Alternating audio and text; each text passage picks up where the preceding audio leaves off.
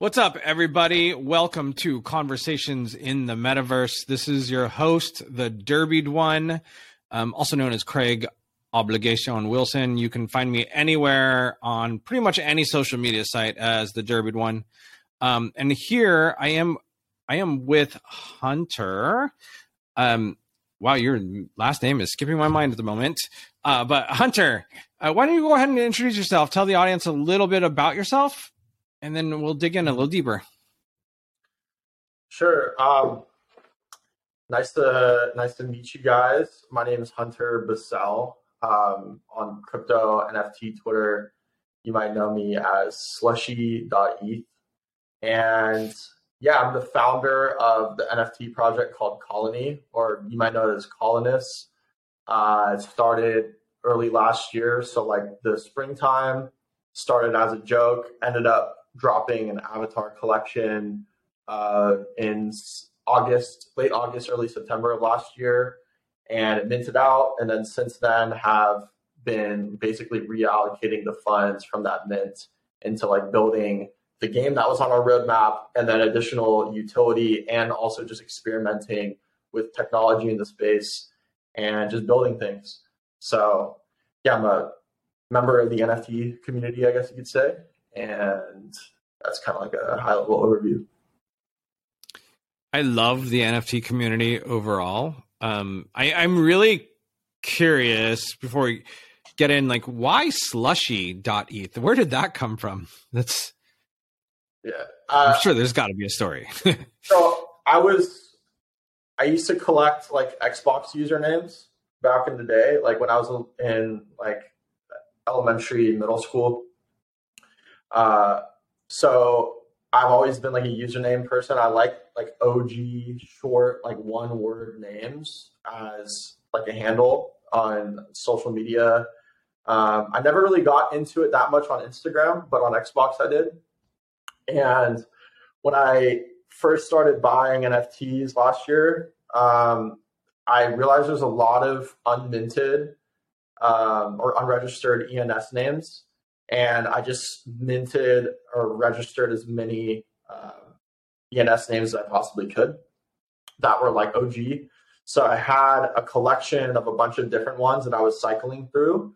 And I remember telling one of my friends, I'm like, yo, uh, these are all my ENS names. And I was using another one of the one ENS names I owned. I think I was using like brainwash.eth or something like that. And then I asked him like, "Yo, which one do you think is like the coolest?" And like, which one would you want? He's like, "Oh, honestly, bro, I would want like the slushy one. That's the best one by far." And I think him saying that was like, that's probably like the coolest ENS name that I have. So I ended up just like, I'm like, oh, I kind of like slushy too, so I'm just gonna use it. Um, but yeah, now it's like even my friends in real life, they kind of start calling me slushy because I guess it's just like a funnier name so I guess that's like one of my pseudonyms. Like you call me Slushy. So even if we're not that's in Web three NFT world, you like I, I, I could go by Slush, like Slush or Slushy. But yeah. So the name, the nickname, just kind of stuck, huh? Um, yeah, it kind of stuck. Like I feel like people call me Slush. Like nice. Yeah, well, Slush. Chuck Slush. yeah. So, uh, I would love to know like your origin story. You know, give me like a little bit about how you got in, and um, if it, this question always throws people off, but if you've thought um, about this uh, when you were a kid, is there anything that maybe you did that kind of like uh, signified where you would end up going within the the NFT community? Like for me, example as an example, like for me, like I used to go with my friends when I was 10. We'd sneak onto a golf course, find golf balls, wash them on the golf course, and then sell them back to the golfers until we'd get kicked out. And I did it for fun. So, like, I've always been a little entrepreneurial, you know, and I like to treasure hunt. That's another thing I love about NFTs. I love like hunting um, for the right ones and the right traits. So, um, you know, any origin, like, what's your origin story? Like, how'd you get in? Why are you in? What's your story, sir? Um, so like my origin story like as like an individual who likes to like I guess like from an entrepreneurial perspective is like I guess since I was a little kid, I've always kind of liked like reinventing myself. Um, mm. I I grew up, you know, I grew up playing baseball. Um, it wasn't like it's kind of like something my dad wanted me to do, so I ended up doing it. And then I discovered through like a family friend like skateboarding, and I remember like the mental shift between like identifying as a, a baseball player and then identifying as a skateboarder. And like I, whenever I get into a new hobby, I always kind of like envision myself like becoming like the best at that thing. So with baseball, Amen. why wouldn't you? I never really saw that like in baseball oh. myself. I never really wanted to be like the best baseball player, but when I found skateboarding, it was an individual uh, focused like sport or activity, and I felt like there was a lot of like freedom of expression that I feel like I just got addicted to, um, and I feel like it kind of like a new version of myself kind of popped up, and I got really into skateboarding got really into filming skateboarding clips as like whatever elementary school, middle school, and posting them to YouTube and this kind of like building an identity around skateboarding. And like eventually I got over skateboarding. The dream of being a pro skater kind of died off. My friends stopped skating. I kind of got um did not so interested in it due to several different reasons. But um, from there I got really into gaming. So like just playing video games like all day long, like playing Halo, um, playing uh, Call of Duty, like Modern Warfare 2 on Xbox Live. And I remember there was a community that from skateboarding, I liked that like individual, like freedom of expression kind of like focus of it, where like I dress a certain way, that's all completely my choice. I, I like have skate clips on YouTube that I sync up to my music and I cut it up and I edit the videos. And it felt like a very creative endeavor. Now, when I got out of that, I kind of started searching for that same feeling and other other things. And I I came across like this thing called like trick shotting on um, like Call of Duty Modern Warfare, where basically people would um, basically film and record clips of them playing the game and then sync it up to music, and it kind of be like skate montages but for like hitting cool shots in Call of Duty. So I got like addicted to trick shotting. And then I was doing that, playing Minecraft all the time, like creative mode. I remember just getting like so addicted to video games that like at any chance, like after school during the summer, I was just like ingrained just playing Minecraft, playing um, Call of Duty Modern Warfare, and getting basically engulfed in this like ecosystem of people playing online games all the time on Xbox 360. And one of the things on uh, Xbox is that people don't call you by your real name unless you know them in real life. You usually call somebody by like their gamer tag. And you have a gamer tag and a gamer picture. And I remember the gamer tags, there's every gamer tag was one of one. So if like Hunter was taken, I would have to get like Hunter five or like Hunter whatever. If that was taken, I have to get another username. So I don't know why, but I, I feel like I got I had some friends that were collecting rare usernames. You also could only have a certain amount of people on your friends list. So there was this subculture of people who trick shotted on Modern Warfare 2, played Minecraft, and played Xbox Live. And you try to get like a like kind of like a rare friends list. So you get like famous Call of Duty trick shotters or like people with rare usernames and since you could only have 100 people on your friends list, and it had to be a mutually accepted uh, friend request, like there would be like, I, I basically would like try to make as many accounts as possible. I had that had like sick gamer tags. I had, uh, and then like sick friends lists with other sick gamer tags as well. That were rare gamer tags, but I don't know. Um, I don't want to go off on like a tangent regarding the, the, the, the video game stuff, but that concept of rare gamer tags and owning them and selling them and trading them on a marketplace mm. was like my first foray into the same concepts you use in Web3. So, like, when I came across NFTs, and this is like the first time I came across NFTs was in 2018, and I realized you could take that same concept with gamer tags and apply it to an image. I remember thinking, like, what you had to do to get rare images on Xbox Live is everybody could have the same gamer tag, but you gamer gamer picture, but you could have the same gamer tag. Now there's a way to get rare gamer pictures, and it was basically through going against the terms of service of Xbox, and you could basically get um, images from Google and then upload them to like a hard drive. Like you download them, upload them to a hard drive, and then connect your uh, hard drive to the Xbox. And there's like some sort of software. I forgot exactly how I did it, but I could get gamer pictures that nobody else had because Xbox had a certain amount of pictures that are pre-selected. And I remember that was like, it wasn't like I owned the picture. It was just like, oh, I, I just have a gamer picture that nobody else has. With NFTs, taking the concept of like an image and then wrapping my head around like, okay, it's like gamer gamer tags for pictures. And it's it's done in a way where it's like you it's it just broke my brain. I was like, that's that's like absolutely insane. I got before like understanding that concept, I never really fully bought into like crypto, I never really fully bought into NFTs, but like wrapping my head around that concept, like I just got so extremely addicted to the NFT space and like thinking of ways to build with the technology. And it was because of that um, experience on Xbox Live and wanting to express myself through a digital identity on Xbox 360 um, that NFTs and the way people interface with the space right now resonates with me. So it makes sense. It seems like it's a natural progression. I mean, like we are, you know, in the space of like digital ownership at this point. We're in I like to call it the ownership economy, right? So we're able to own just about anything, almost anything through an NFT. Um eh, so you you mentioned that your project is called Colony or so basically what's the concept? I, okay, so I had a friend that I played Xbox with that was selling um, OG like Instagram usernames, and one of his usernames he was selling was called Colony. And okay, if you go on Colony, if you go on Instagram, you look up Colony. That's the account that we have. But I remember buying that as like, okay, this is like an investment. Like, I'm going to buy a rare username.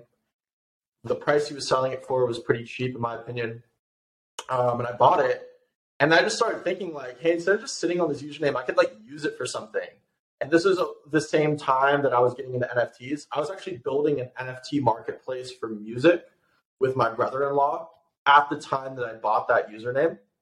Oh wow. It was called Songbase. So like last year around like March, if you looked up music NFT, our site would pop up first, but it was nothing. It was just like a landing page. And we had like a sign up form for emails we said, hey, if you want to sell your music as NFTs, let us know. We're building something.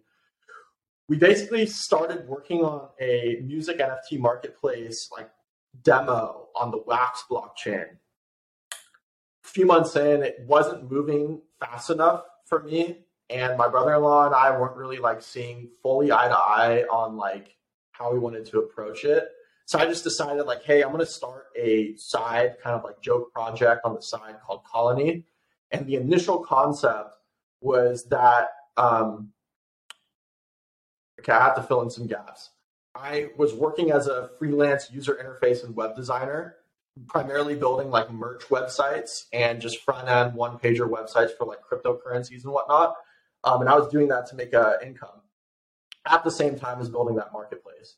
And around the same time, I bought the Colony username. And I remember thinking like, hey, I'm gonna like kind of leverage this experience from trying to build this music NFT marketplace and this username and maybe come up with like a more simple, fun concept. And the idea was like, okay, I'm gonna make like three, uh, 100, one of one, like basically bobblehead, like digital collectible NFTs of like celebrities that I could get access to through my clients I was doing web development work for. So like as I was designing and building websites, I actually worked with um, the uh, creative agency that was essentially owned by this guy who own, uh, who who manages Post Malone and Tyga.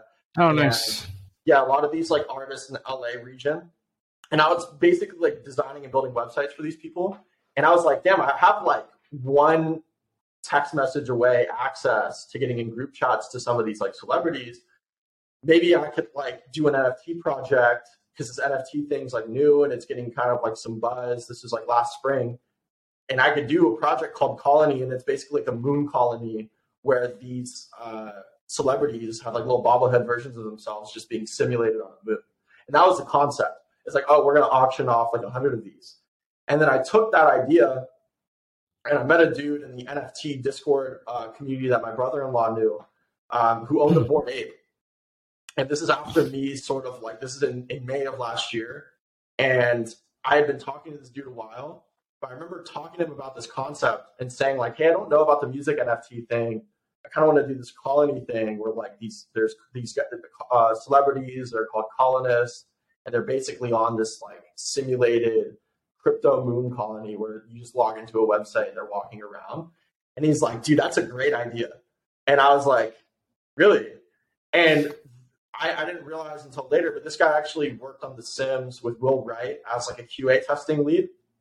And he started kind of planning in my brain, like, oh, it could be bigger than just the celebrities on the moon. You can have like your own characters and you can have your own world and your own simulated NFT civilization and it's its own IP. And like we started talking about this. I actually did a um, decent uh, dose of mushrooms while on a call with this guy one day. And we ended up talking for four hours, three or four hours about colony. And it basically was one of these breakthrough things where I was like, yo, we could maybe turn this into like a web3 like experimental brand and it might maybe it might take off.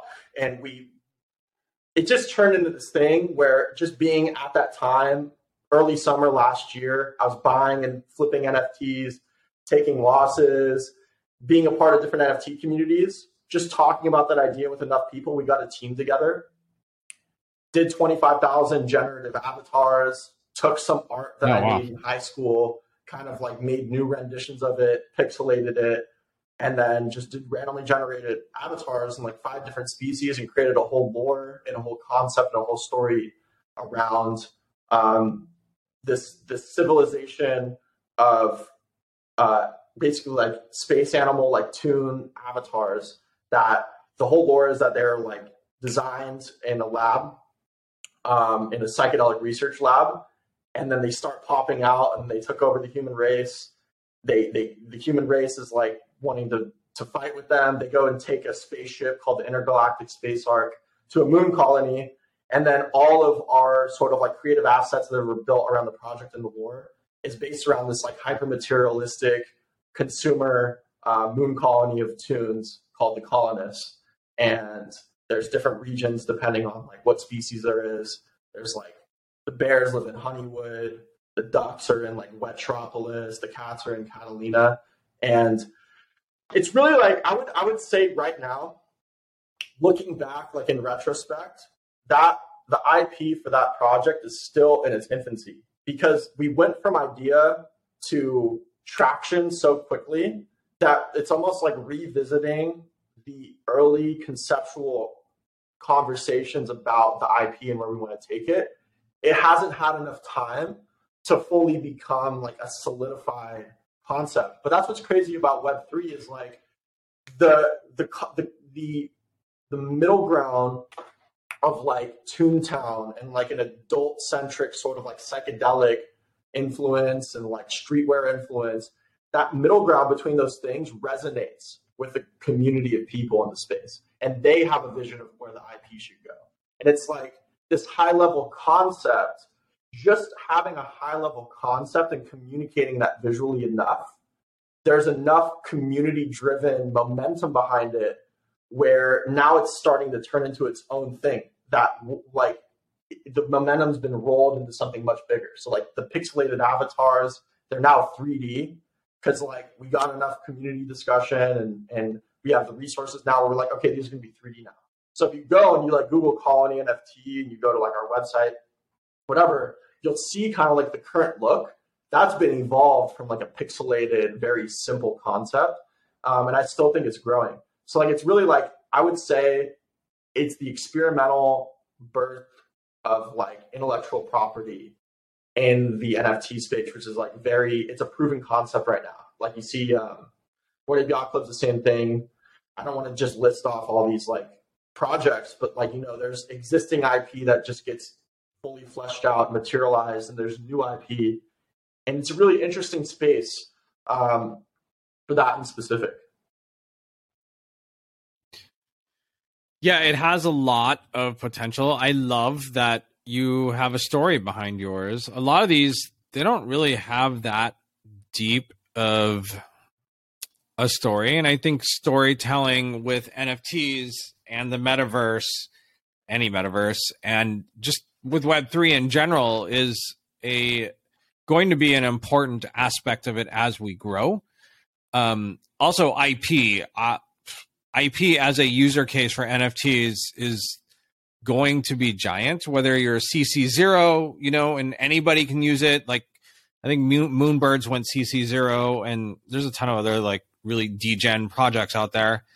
Um, or you're BAYC, where uh, you know people that own the NFT have the rights. I mean, think they have some limited rights. Like, what kind of rights are you giving your your holders? Like, where does the community stand within helping to build the the storyline? We've been um in a very like experimental phase. So like I would say like okay so to preface everything, we've withheld a lot of that those like given rights to holders because we don't really know how to go about it yet. Um, and I think that like when oh, a bunch of people own assets and the term of use is like you could do what you want with it. I mean, like with intellectual property, I think it's kind of like a dangerous territory um, because, okay, so I, ha- I have a unique perspective on this. I eventually want to create something that makes sense to give commercial rights to holders, but it needs to be mm-hmm. packaged in a way where it truly does um, lend itself as a valuable asset. So like right now, our avatars are just an image, and I think with the Bored Apes, it's very unclear. Like, like you know, like you know, people take their ape and then they make their own community uh, influence artwork around it. What if you have the same ape with?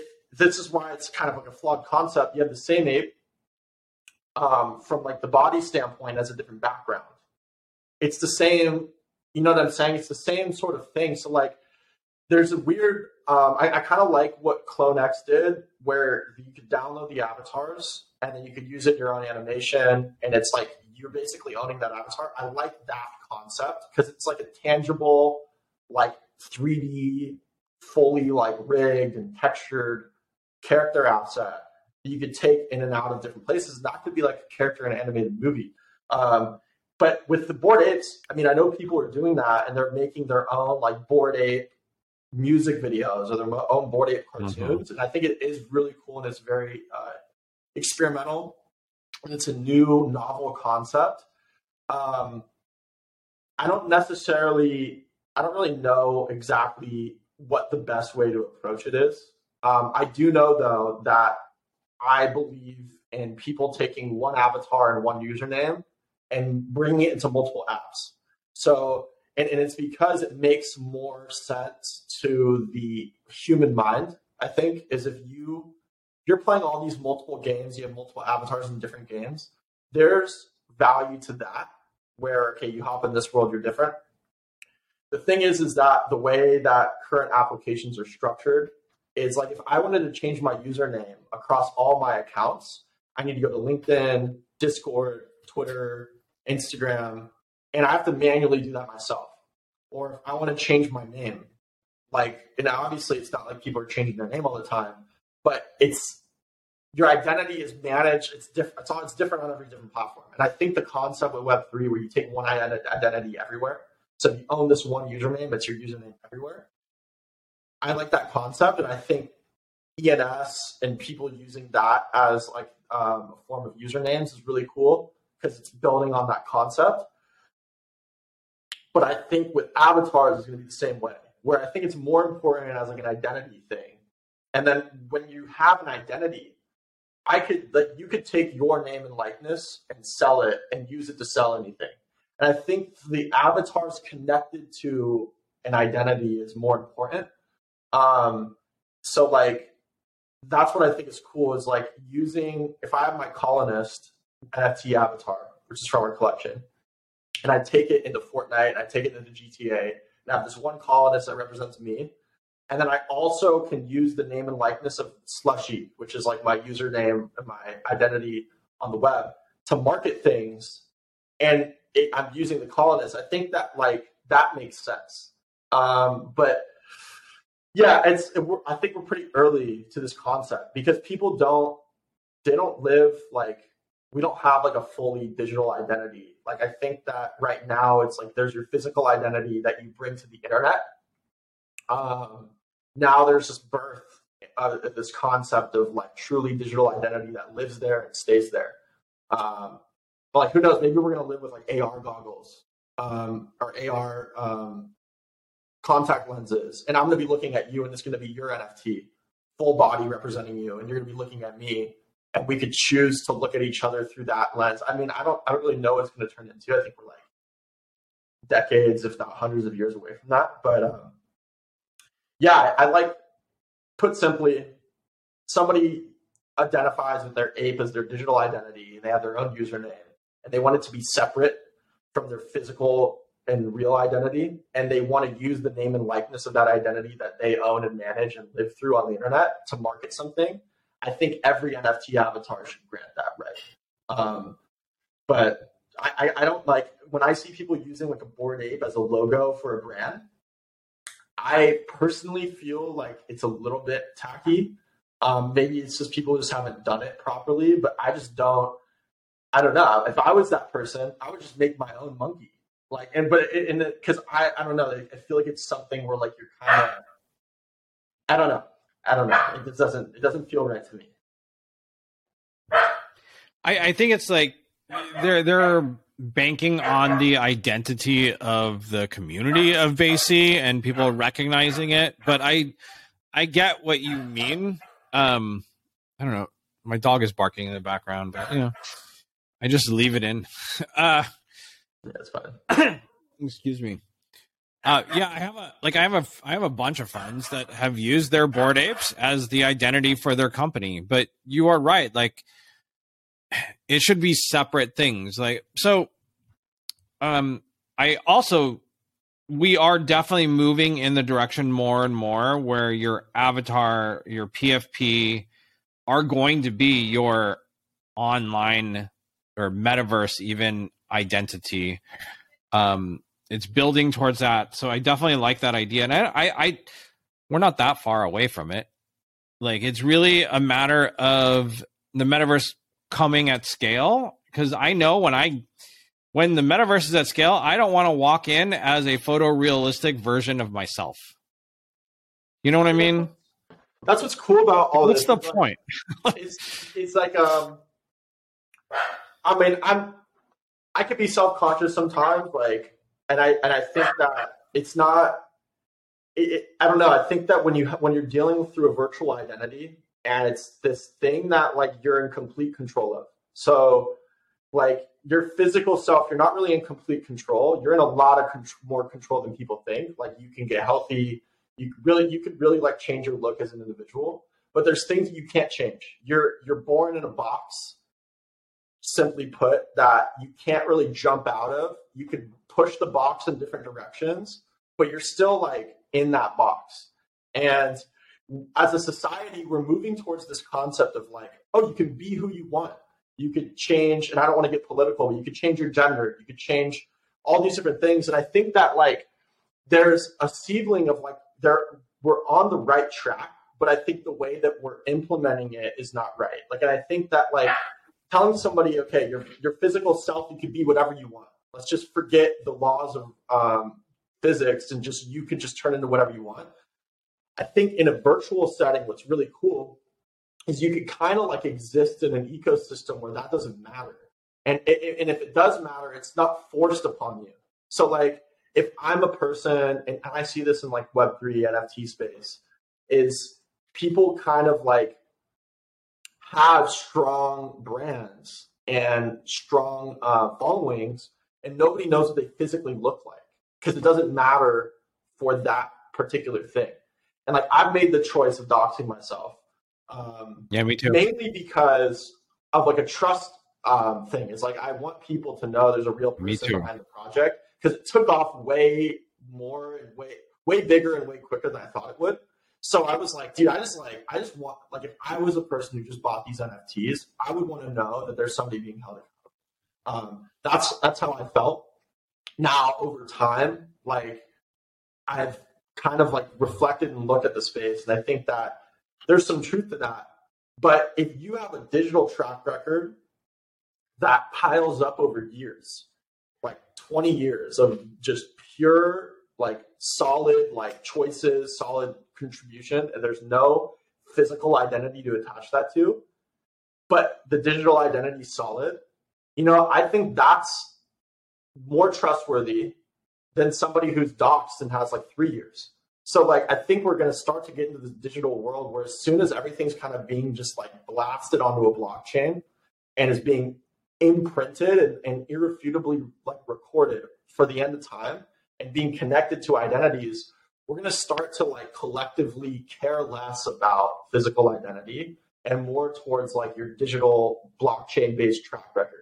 And like that's what I think is cool about the blockchain is that it's this like it's this imprint of stuff that regardless of uh, platforms regardless of, of, platforms existing if the if the block if the ledger that tracks all these things is staying there right and it's like the, the app like this game could come up you can get rare items from it earn some loot and then it exists here and the game goes away and you still have the certificate of ownership over time you could really build a strong digital identity um, and I think like that's what's cool is I, I, I really do dig the idea of people being able to um, be themselves and control more variables about how they're being perceived on uh, in a digital space. And like like you said, I, I don't want a physical scan of myself. I, I want to be like a like an ape with a puffer jacket on. Um, in a, in a meta in a metaverse setting because like I think that's a sick design, and I think that like there's a designed identity and it's a name I chose. It's a look I chose, and it and it doesn't. The box is bigger, right? So I don't know. I, I that's that's kind of my outlook on it. Yeah, I I couldn't agree with you more. Like I I want to design what I look like in the metaverse. I um you know like I've I've had this discussion a lot lately actually and here, here's kind of an example of what I'm getting at. Like I don't understand the point of a bar in the metaverse, other than maybe it's signifying a social gathering.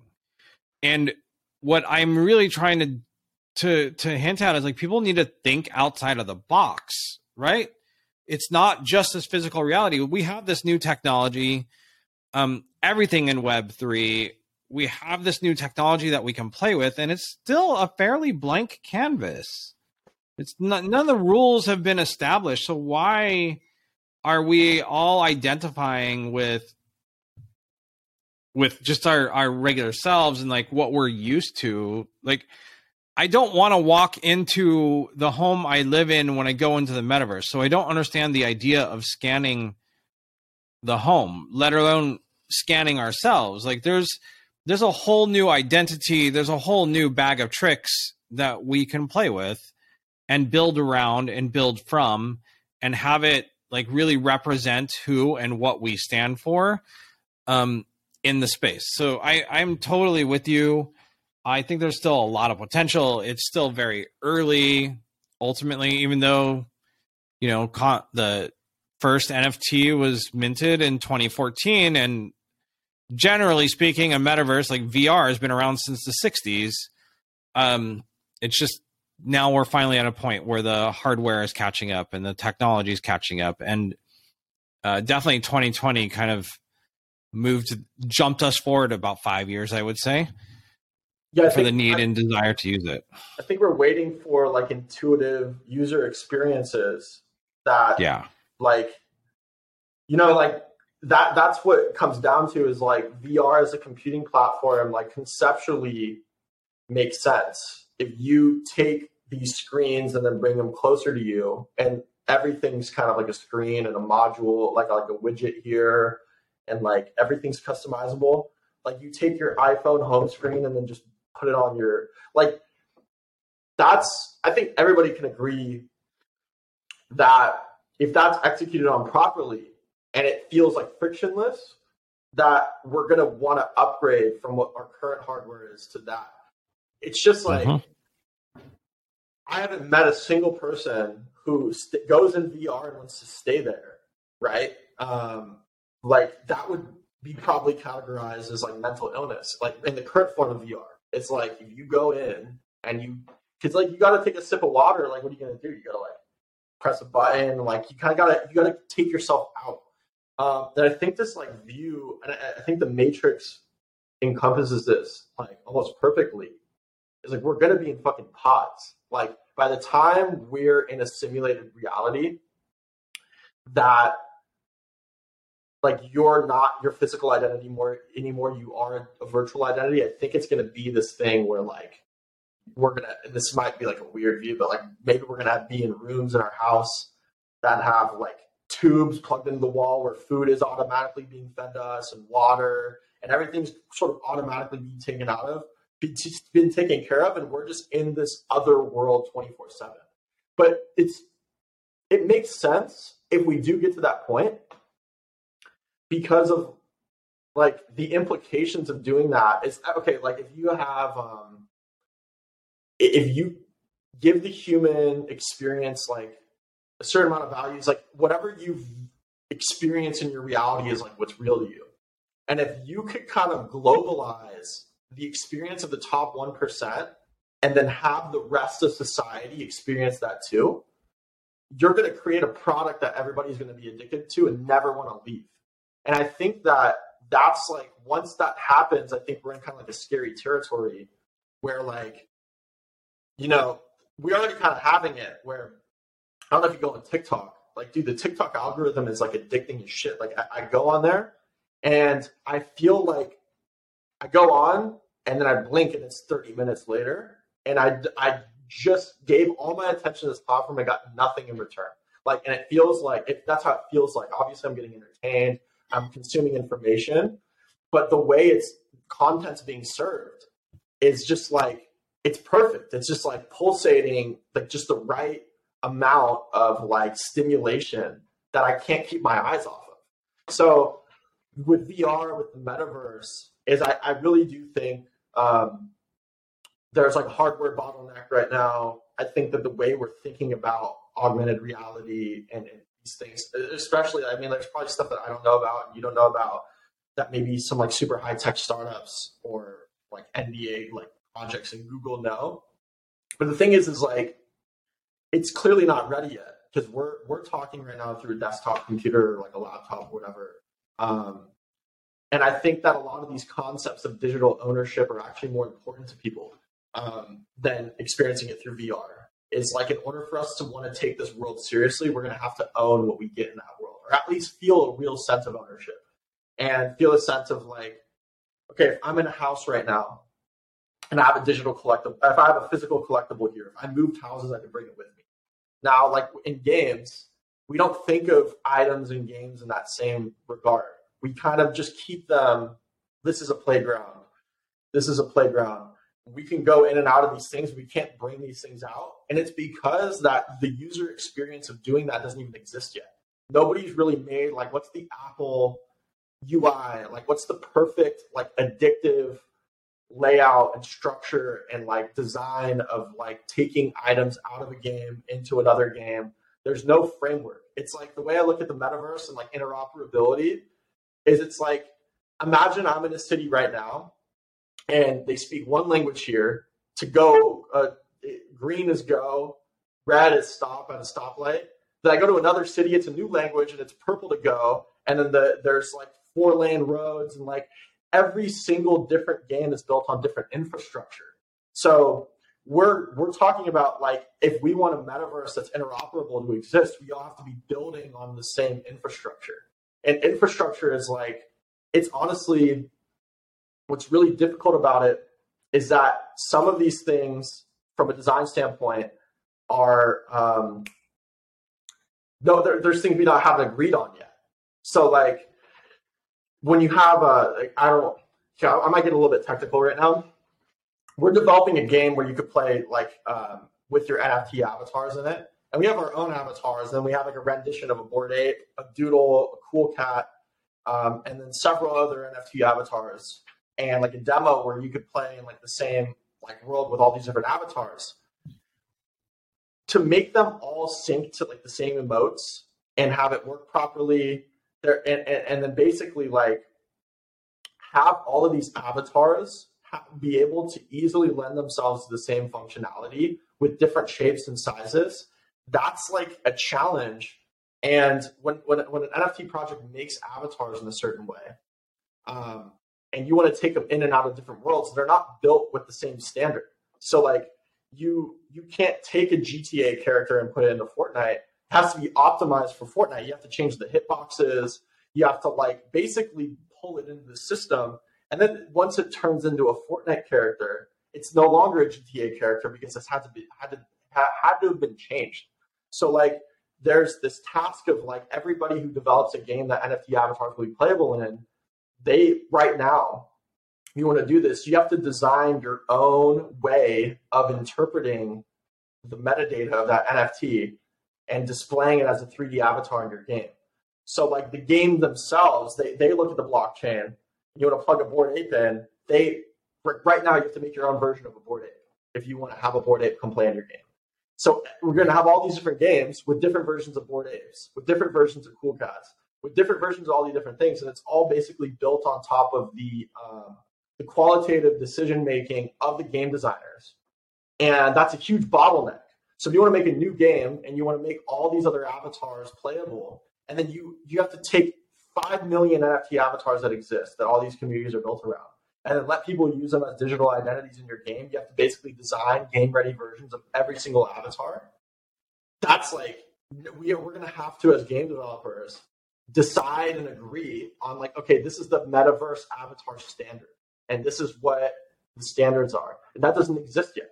So like that's kind of what we've been faced with is like when we're developing our game, when we're developing, it's like nobody's even asking these questions and talking about them. And it's this this kind of like brain dead, like megalomaniac view of like how far we are in the metaverse. It's like, no, we're really like pre like the first floor. And all this stuff is really kind of just like loose big vision ideas.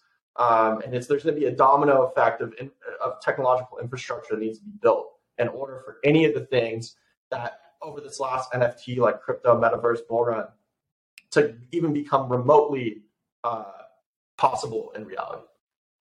There's there's definitely a bunch of humps we still got to get over. It's 1996 internet, you know, like that's that's where we are. The tech was there. Um, lots of people saw the future, knew what it was going to become, and lots of people were still confused. Like I, I, I did a. I, I've told this story so many times on this podcast already, but like I did a, um, I did a presentation earlier this year, and one of my slides was an article that said the internet is a fad, and it was from 2003. So that tells you like the mentality of people. Like they I, I, we have to get into that ease of use. We have to the metaverse needs to be interoperable. And there also needs to be like an a reason for a lot of people to get in.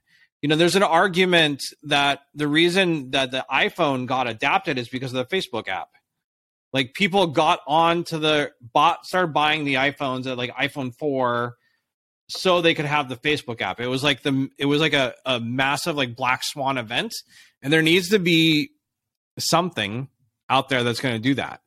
And you know, they, they, we still have a lot of growth. There's still a lot of cycles we're going to go through. One of these major players, whether it be Decentraland or OpenSea or uh, any of the like blue chip NFTs, they're going to fall apart and fade away in the same way AOL or Napster or Yahoo did in the early internet days. So like we still have, you know, this this there's this saying, you know, we've all heard like history repeats itself. I don't believe that. I believe people repeat themselves.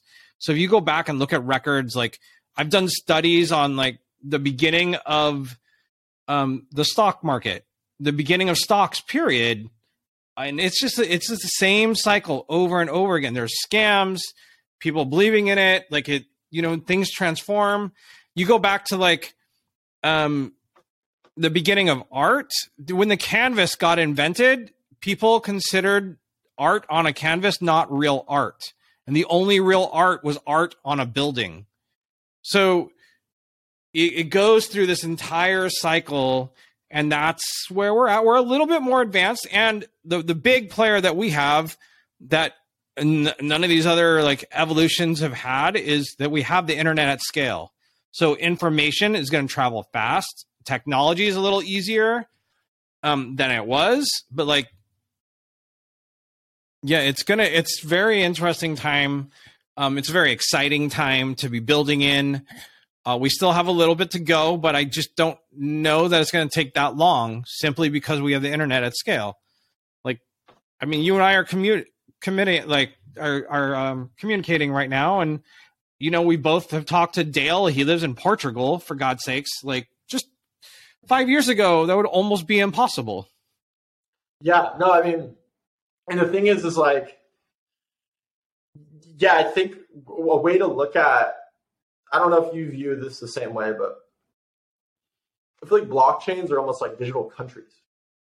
So you're seeing yep. like Ethereum is like maybe you could, you know, there it's Solana, the different ecosystems and I think these eco- ecosystems, to get the next wave, they're going to have to globalize and cross pollinate, and, and, infrastructure is going to need to be built. So, like, there's this cool thing I saw the other day called CrossMint, where it's basically like you could buy Ethereum NFTs with Solana and Solana NFTs with Ethereum, or like you buy with a credit card, and then they're kind of like a layer three, but like they're like in collaboration with Magic Eden. There's like stuff I'm seeing pop up where like a new technological innovation happens and then it globalizes to the rest of the space and it gets integrated.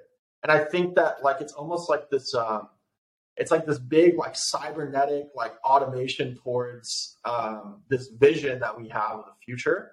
And it's almost like assembling itself in real time through all these different startups. And I think that's what's beautiful about it is that right now, like everybody just got this big sort of like fever dream vision of the future and we have to build it now. But it's like to build it, it's less exciting, and it's like um, it, it's going to be one step at a time. And like a lot of these people that we thought were going to build the future, they're not going to be the ones that actually build it. They're kind of like, yep. you know, I, I don't want to. I don't want to talk about. I want to be careful about what I say. Um, but like some of these companies that have raised at such high valuations, I feel like that they're like at, that's the pico top like valuation of some of these projects unless they like pivot and they're really experimenting with like new zero to one technological innovation because right now the only real proof of concept that a lot of these projects have is that in an nft bull run they could sell out a very hyped collection and the main reason those people are buying those nfts is because they think they're going to flip them for more money so like that's I'm I'm aware enough to know that that's the majority of buying pressure in the last NFT run is people just buying because they wanted to make money. People are spending money to make money. That's because of the nature of NFTs and the unregulated aspect of it, and because it's so new, and because everything's living, and it's like, you know, wash trading. Like people don't really fully grasp. Like there's a lot of weird weird stuff that has happened over the last year that has thought, brought people into this mindset that you know when everything's going up in value by like 20% every week as an nft and people get brought into this mania of course like pixelmon is going to make 70 million dollars and they have a website and like a like a $15000 demo that just got put together but that's like the market's so manic it got it gets to that point so, and I mean, like, obviously, it doesn't mean that somebody who raises this much money can't turn it into real value. Um, I just do I do really think that you know, like like like you said, like the early internet. I've done. I was I was born after that. I'm 22. Um, I was born in 2000, so I I didn't even really witness that. I mean, I mean, I grew up. I was six years old on online um, chat rooms, like learning how to use the internet. I actually learned how to communicate with other people and type through online games. So like this, when you're talking about the internet, it's like I actually grew up with like you you were in 96 i was in 2006 10 years after that and as a kid using my own prerogative to basically discover and use these tools because they were simple enough for me to understand as a little kid. So like when is web3 nfts going to reach that point? What when are the kids going to start using it? When are they because right now you know you might meet, meet an eight year old kid and it's like oh bored ape is cool. CryptoPunk is cool.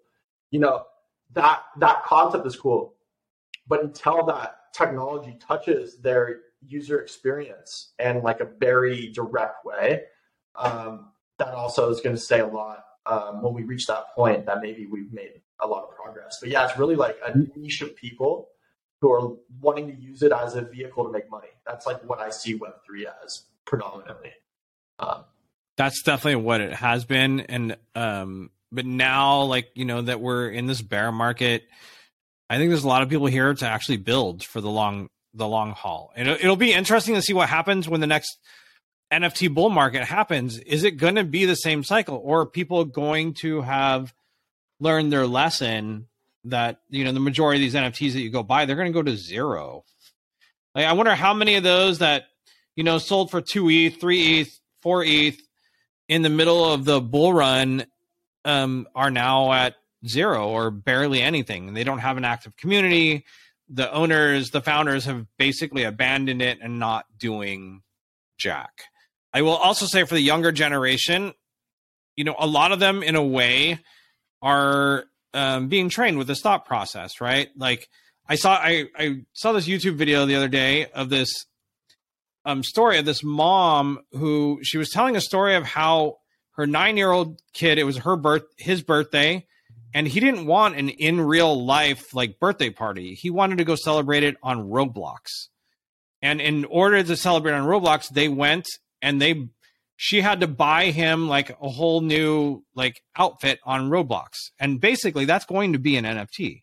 It's going to be something very you know, very similar. And that concept of that digital identity and going to go hang out with your friends in the digital world and having him like thoroughly enjoy himself, it's very real. It's it's nothing to shy away from. And so when that younger generation becomes 18, you know, the 18 to 24 demographic, the, the and has that buying power, that's what we're going to see. And I would say some of them are probably like 16, 15 now. We're not that far away. Well, what, what might happen is okay. This is the Roblox thing is interesting because my sister works at an elementary school, and she said that her class, that um, she she's not a teacher, she like helps out something, but she said that her class of kids, they all call each other by their Roblox names.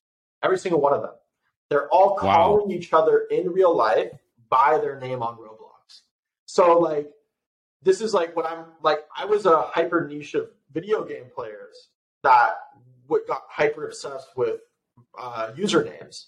But this next generation of kids, the way that Roblox made their user interface, and they, they're they're taking one username everywhere. Like it's um, and within the game, it's like people are starting to like that's thought process. It's globalizing. It's it's getting popular across all these kids.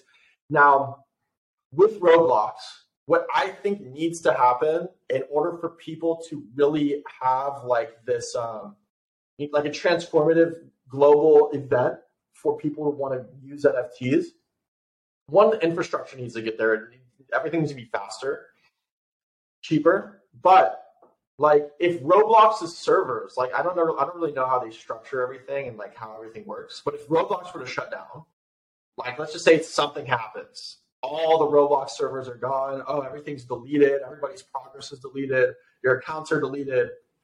You know, kids that basically prescribe sentimental value to their Roblox identity and their items they got and everything over time. If that was wiped away from them, that would freak out a generation of people. It'd be like pouring like water on ants because like the, the, when you have all these people right and you you start to build all these um, your worldview starts to get pressed out through that experience. When you're a five year old kid and something's happening to you, it's starting, you're building trees of thought on top of that experience. So, like, I had an experience like this myself. I grew up playing Club Penguin and this other game called Toontown. And those games eventually shut down. But then new versions of those games popped up, but you had to make a new account to play on those games. So the, the game themselves shut down, but then there was a community made version that took the code and then they just basically started hosting it somewhere else. And it's like Club Penguin rewritten, Toontown rewritten, rewritten. It's not even like the full version of the game. I remember I was like, dude, why don't I can't I can't I can't take my old account to the new version? Well, it's because Disney. It wasn't my information. It wasn't my. Um, it wasn't my. Uh, I was I was basically playing the game for entertainment. I wasn't earning anything. So those games shut down. You know, I'm gonna be honest with you. Like right now, I don't care that much. But the idea of taking an item in a Club Penguin game and the game shutting down and me still having that digital ownership of it, you know, that's enough sentimental value to me where I feel like it would have made my life like 1% better. Because, like, what if that's a really sure. rare item and there's cultural significance for this Club Penguin IP? And then I could sell it for a lot later. And I was at the right place at the right time as a little kid. And I got an item and I tucked it away. And boom, it's worth something one day. And like the thing is, is right now games don't, they're not, they're not thinking about that experience for their players. You know, they don't know. Some people play Club Penguin and they don't have any sentimental value of their items. They know it's a game. They know it's just fake. It's like whatever. This is entertainment. But there's someone like me. Is like when I do things in life, I, I try to make it a hobby. I try to make it a pastime, like a productive thing like I'm proactive when I'm playing a kid playing Club Penguin. I'm proactively trying to get better items. I'm proactively trying to like upgrade my house. When I feel like I'm being proactive for all these years, and then this whole experience, just the rug gets pulled from beneath me, and I no longer have everything I felt like I earned. That's a traumatic experience that I had. So if all these kids playing Roblox had the same thing happen to them, that would probably be like, oh well, NFTs could solve that and then like the narrative could shift to oh well like maybe everything on roblox should have been like frozen as like a like an nft i don't i don't know but that you, you know you said like a black swan event i think the black swan event or the the, the like global paradigm shift for nfts unfortunately like might be uh, contingent on something like that happening where a huge game with a huge player base eventually has to shut its doors. And then kids who've been playing it since they were five to 25 lose all of their value that they've sunk into it. Um, that might that might cause that mass adoption that you're talking about.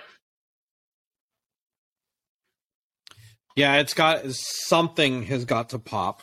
Um, well, we I think we both agree like we still have infrastructure and some hardware issues to build uh, the vision is there, the people are there.